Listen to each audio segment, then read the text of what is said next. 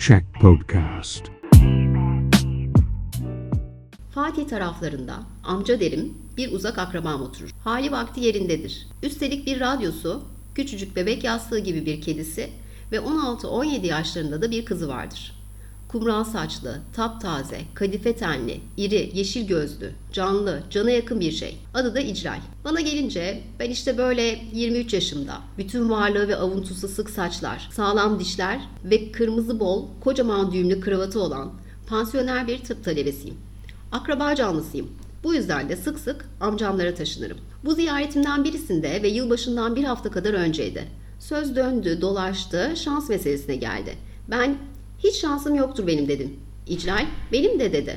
Şanssızlığımız bize dünyanın en tatlı şeyini sitemle karışık övünmeyi veriyordu. Ve bu tabiatıyla yengeye vız geliyordu. O ne biliyorsunuz denediniz mi diye sordu. Ve ortaklaşa bir bilet alın yılbaşı için dedi. Ben laf olsun diye hakkınız var der demez İclal'in öbür odaya fırlayıp yepyeni bir 10 liralıkla dönmesi bir oldu. İcra ile biz daha sonra amca yatmaya çekilince büyük ikramiye ile, ile neler yapılabileceğini uzun uzun konuştuk. Ben iç hastalıkları ihtisasından ve bir röntgen makinesinden söz ediyordum. İcral ise küçük bir bahçe, üç oda, bir mutfak, hava gazı ve banyodan dem vuruyordu. Ne tatlı şey. Ama bunun için bir 10 lira da benim katmam gerekti. Oysa ayım bilmem şu kadarıydı. Kırmızı renkli havale kağıdının gelmesine daha uzun, upuzun günler vardı. Ve zavallı pansiyoner talebe için aşçı borca işliyordu. 10 lirayı nereden bulmalı? Borç arkadaştan alınır ama gel gör ki arkadaşların en kabadayısı kahvemizin garsonuna takmaya başlamamış olan. Adam sende diyorum. Bu derde daha çok katlanmakta. Ve yoktan yere artırmakta ne mana var? Alırım bir yarım bilet ve işte senin payın diye veririm 250 bin lirayı olur biter. Hem bu işi hemen yarın yapmalı.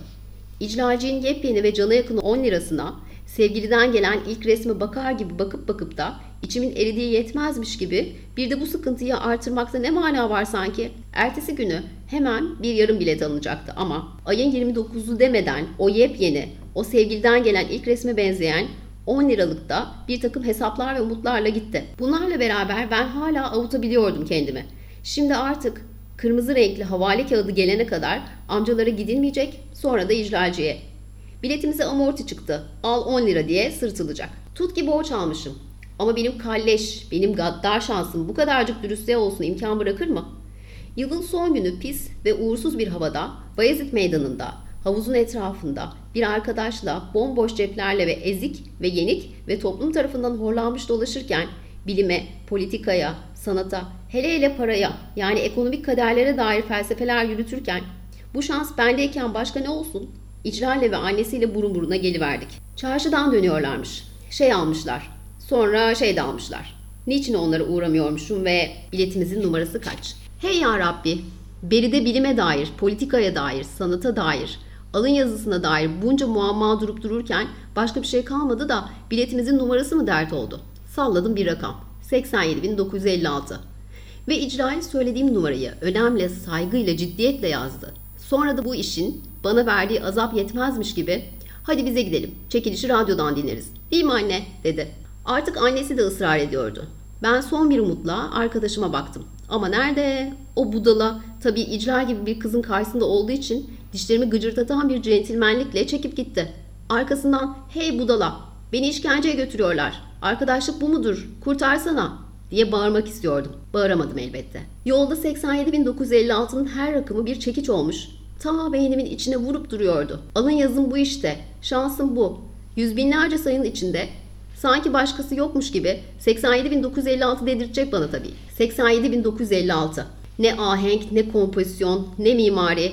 500 bin lira buna çıkmayacak da gidip elim budala şapşal rakamlarına mı çıkacak? Birdenbire ve can havliyle İcrel'e kaç yazdın numarayı diye sordu. O çoktan ezberlemiş bile. 87.956. Yanlış diyorum. Neden? Sen öyle demedin mi? Hayır. Aa vallahi 87.956 dedin. Hala kulağımda. Haklı kızcağız. Unutulur mu hiç? Bir mısra gibi ahenkli lanet.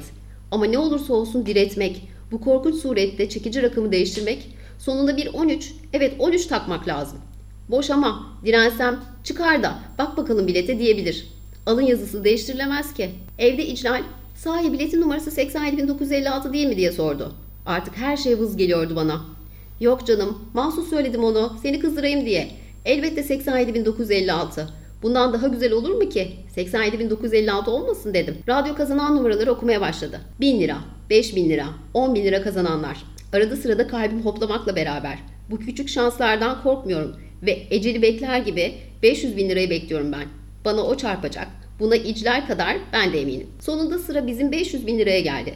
Spiker bir yığın mavaldan sonra Evet muhterem dinleyiciler. Evet, evet işte tarih an. Şimdi sizlere yılın rakamından birler hanesini söylüyorum. 6 ve kimsenin akıl edemeyeceği gevezeliklere devam ediyor. Şimdi onlar hanesindeki sayıyı yani sondan bir önceki sayıyı söylüyorum. 5.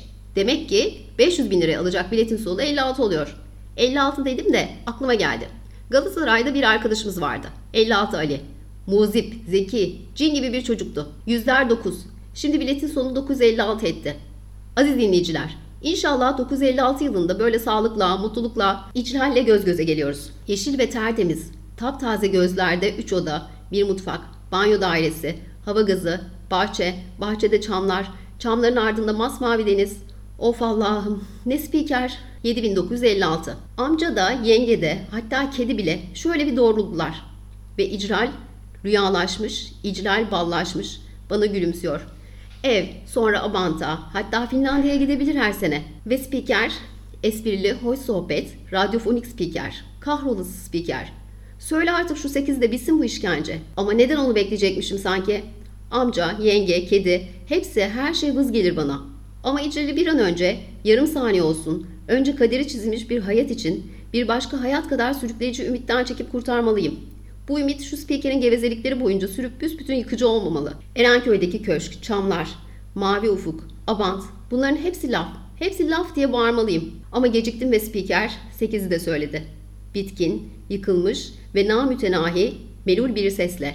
Çıktı değil mi diye inledim. Kime sorduğumu bilmiyordum. Dünya bomboştu. Bu buz renkli ve sınırsız boşluğun kilometrelerce, kilometrelerce ötesinde çam ağaçlarına hatta çamların altındaki bir çift şezlonga varıncaya kadar belli olan bir köşk görünüyor. Başka hiçbir şey görünmüyordu. Amcam bir asır sonra inşallah dedi. Ona boş gözlerle aptal aptal baktım. Açıkladı. Yüz binler rakamı sıfır çıkarsa birdenbire kendime geldim ve çıkmayacak diye bağırdım. Fazla bağırmış olmalıydım. Yenge ne oluyorsun öyle dedi. Amca da neden diye sordu. Hüzünle çünkü dedim büyü bozuldu. Üçü birden ne büyüsü dediler. Aynı derin üzüntüyle. Kedi dedim. Kedi minderden kalktı ve kapıya doğru gitti. Gülümsemeye bile vakit bulamadılar ve spikerin en sevimlisi son rakamında söyledi.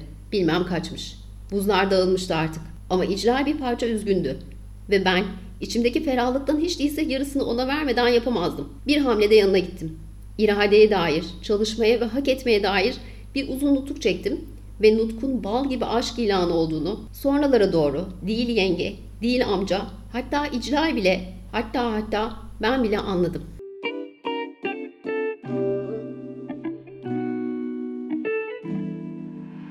Check Podcast.